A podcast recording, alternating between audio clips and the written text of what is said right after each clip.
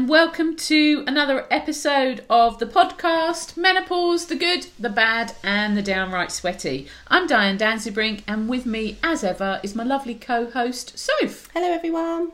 So, Soph, today we're going to be talking no. The, the power of no. I was going to start singing then. The power of love. but no, it's the power of no.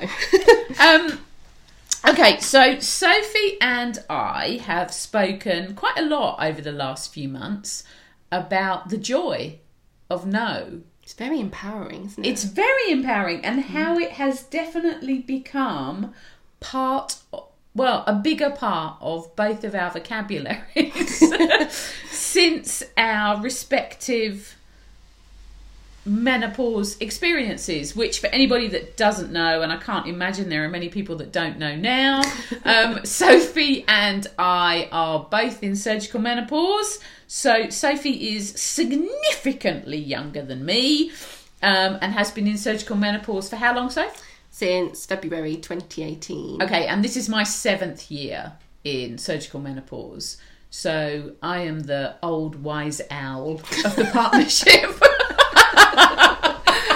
And I'm just the oaf that's just bumbling. oh, you're the young wise owlet. I'm still very early on in my kind of experience. I'm I'm still very much on the the uh, non-stop roller coaster with Yeah. the ups and the downs. It Yeah. Take. Whereas I'd say you're more on the on the teacups. You're a bit more settled. Yeah, I, yeah, I kind of, yeah, I think I am. I mean, to be fair, you know, it did take a couple of years, but I think, you know, apart from at the moment my annoying palpitations, which are driving me around the deep end. yeah, frightening as well. Oh, do you know, it's more annoying. It is more annoying. Um, but I'm being well looked after, so um, hopefully we'll get to the bottom of that. I hope so. It's just they do tend to come and go, and they have pretty much been able to deal with them with sort of being supported to change hormone. Well, for me, it's estrogen. Being able to change estrogen doses over the years um, and sort of get on top of it, but they are they're being a little persistent at the moment. So still working on that one, but it's it's more annoying from the point of view of it waking me up in the morning. So And you're just feeling wiped out. well, constantly. Sophie and I, this is the third podcast we'll have recorded today, and I have yawned very quietly And I the- keep forgetting through the whole lot, bless her. Um, so yeah, I mean, you know, sort of generally, I'm usually awake by six anyway, and that's fine. But being awake at six and having your heart racing is not so fine. And then a few days ago, I was up and working at half past four in the morning because I'd been woken up by my heart mm. racing.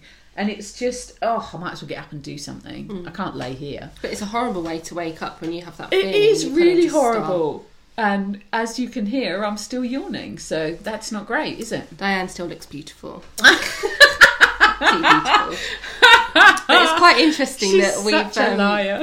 we've just I'm not I'm honestly not that we've just we've spoken about kind of learning to say no because I obviously have spoken to you in detail that I've always found that very hard because I hate Yes. the, I hate the thought of people being disappointed in me or letting people down um, and I've often said yes to things for fear of kind of rejection and but at a cost to my own happiness yeah, I think I probably used to do it. I mean, as I said, I am older than you, but and I think the younger me probably used to do it to kind of um, when I say keep the peace, it it's more just to kind of go along with stuff. Like just people- oh like yeah, pleasing people. Yeah, Yeah. and sort of, and there would be times when I would think, oh, I didn't enjoy that, um, and now I just don't think twice. Mm. You know, if something, if, and you know, I'm obviously I don't just say no, but well, occasionally I do actually, um, but depending on the situation,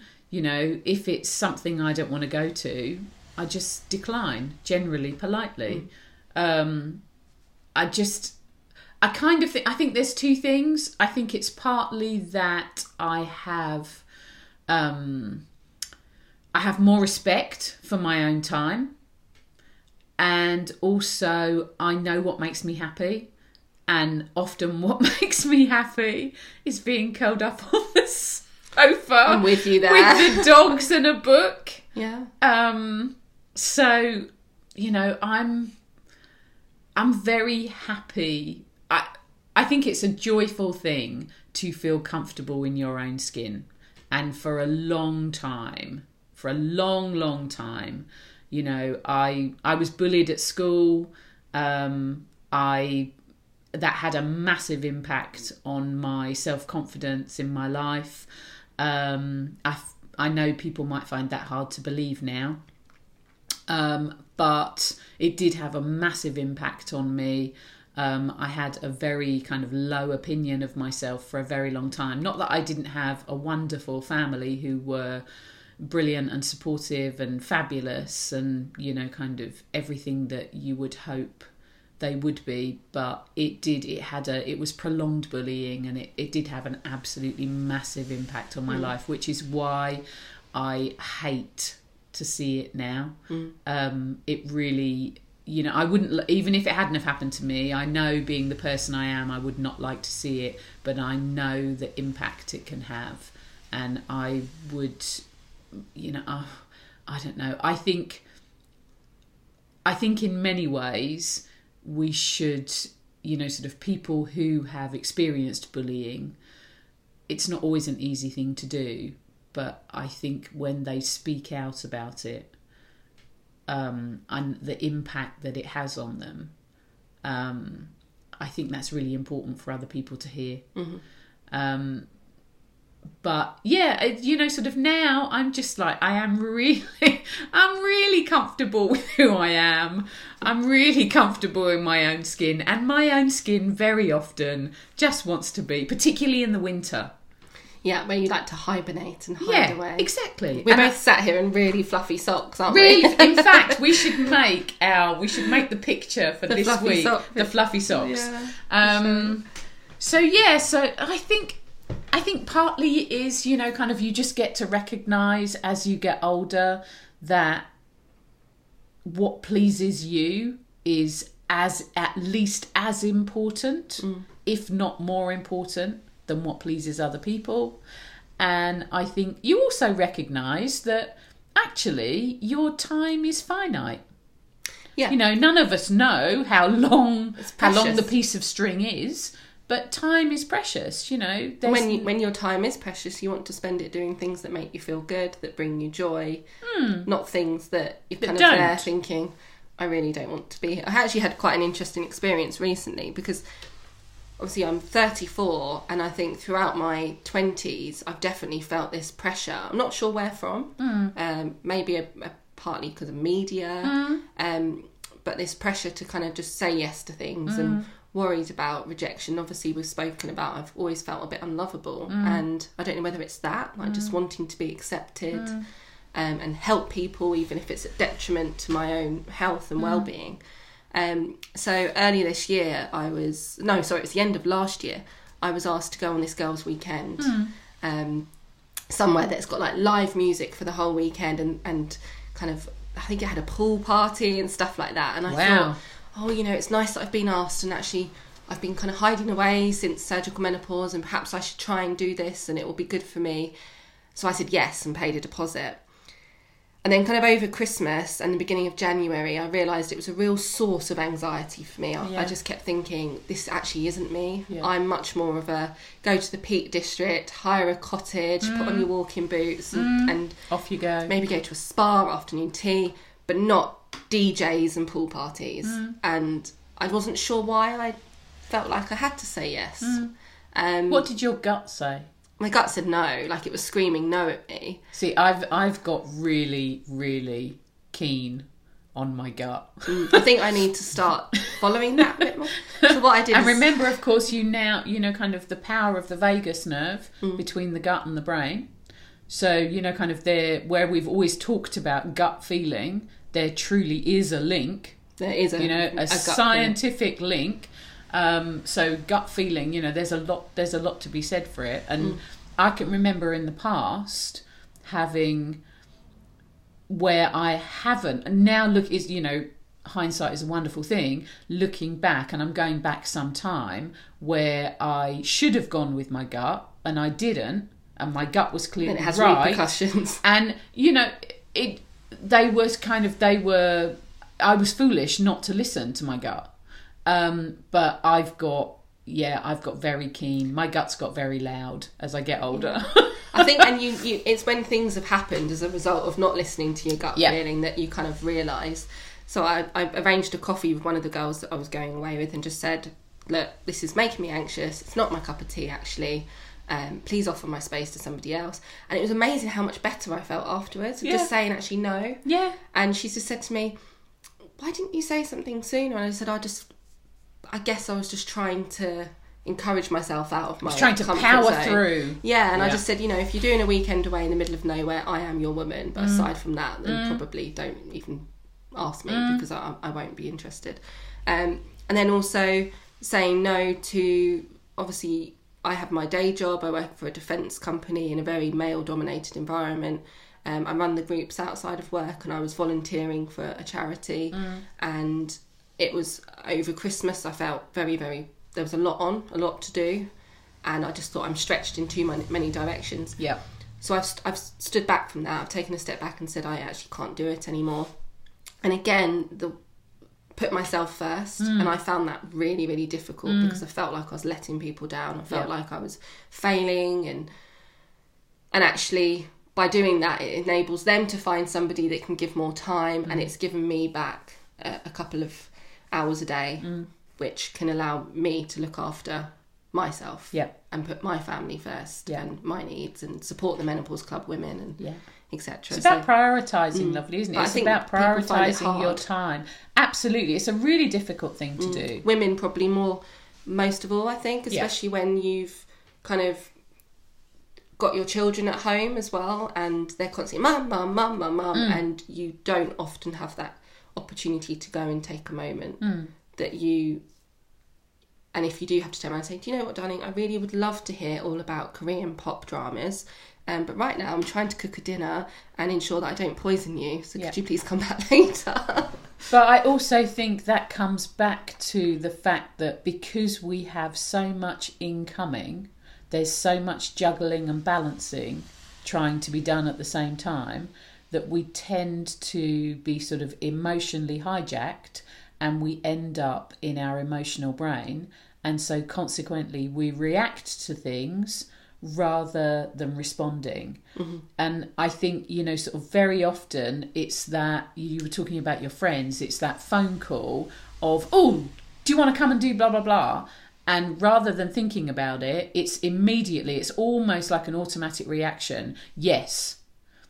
And then you put the phone down and think, oh, oh no what have I done I don't know. So I think we should treat all invitations or anything like that with, you know, sort of with emails now. If somebody's asking me to do something, I'll always leave it 24 hours. Unless it's absolutely desperate, mm-hmm. I'll always leave it 24 hours because I always say, you know, if if the answer has to be now and the answer has to be yes, then I'm sorry, the answer has to be no That's a really good way to look at it. Because what you're basically doing is you're forcing my hand. Mm. And you need the time to think about it and consider. You know, it's a bit like it's a bit like the way that we've got used to reacting to our phones. Every ping, every ting, every ring, the phone has to be answered. The phone has to be answered. And I think if you stop and think about it, every time that happens, that's somebody else dictating how you're going to use your time. Mm. It's quite interesting you say that because I don't know if you knew my phone, I never have my phone on vibrate or loud. Mm. It does infuriate quite a few people, I will mm. admit that. Um, and if my daughters are out somewhere, you know, at a cinema with mm. friends, I will have it on loud then. Um, but very, very rarely because I like to look at my phone and pick up calls when I have the time to do so. Because if I'm trying to do something which takes a lot more concentration than normal, Yep. I need to just focus solely on that. And if my phone's ringing or pinging at me, I start. and I then feel pressured, immediately pressured of I've got to respond. Well, your train of thought is broken Mm. and your train of thought is split. So, but I think, you know, sort of because, and again, I think it's become an automatic reaction. I think for most people, I mean, I was on a train the other day, um, and just the amount of interruption from phones pinging, tinging, ringing, and people are almost, they're, you know, they're almost panicked to answer whatever it is. Hmm. And it's like, seriously? I wonder how important that really is. And everything's now, now, now. Yep. And if it's now, now, now, then I'm afraid, sorry, it has to be. It's no, no, no, no. no. no. Absolutely. The power of no. You know, there's always, obviously, there's always the exception to the rule. But in general, a lot of that pinging and tinging is nothing. It's, you know, kind of, the, it comes to zero on the scale of importance. Hmm. But yet, because we're constantly being, so every ping, ting, and ring, that's kind of that's hijacking the emotional brain so we get more and more used to that Because you log it as something we- else to do. You have to respond to that person. It's well one it's an thing on the alert. Yeah. so every time you're alerted that's kind of that's another burst of cortisol hmm.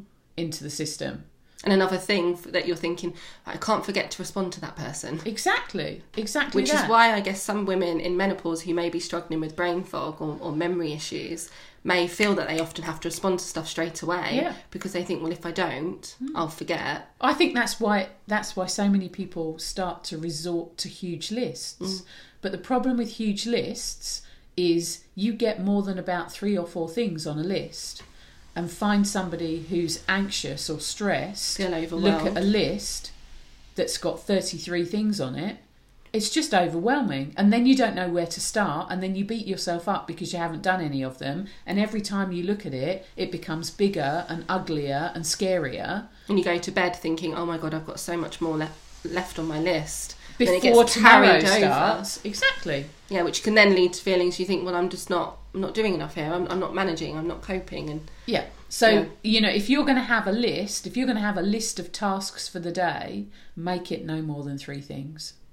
Prioritize your three things, make that your list, tick them off, screw the piece of paper up, throw it away, delete them from your phone or whatever, pick the next three. But mm-hmm. don't go round with a huge ongoing list because it will just essentially it will hijack you, it will make you more anxious, you'll be pumping more cortisol, that'll be producing more anxiety, and you're then in that ever decreasing st- spiral, particularly if you're not taking any time out for yourself. Mm-hmm. Right, I think that's good, isn't it? There we go. So maybe get in contact with us to tell us about how you've learnt to say no or explain why you're struggling to say no. Or maybe decide, no, I don't want to do that. Yeah, yeah. Be like, no. maybe decide not. I do not want to interact with them. Thank you very much.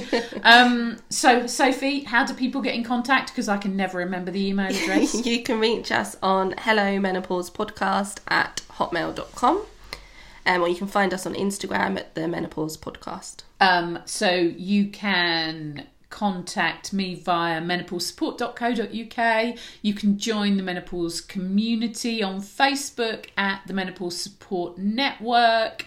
And there are not many Diane Danzebrinks, and I'm on quite a lot of social media. And some people might say it's just as well that there's only one. Thank you very much. But if there's anything you'd like us to discuss, then we'd love to hear from you. We always welcome suggestions. Absolutely. And we will be back with you next time. Take care. Bye.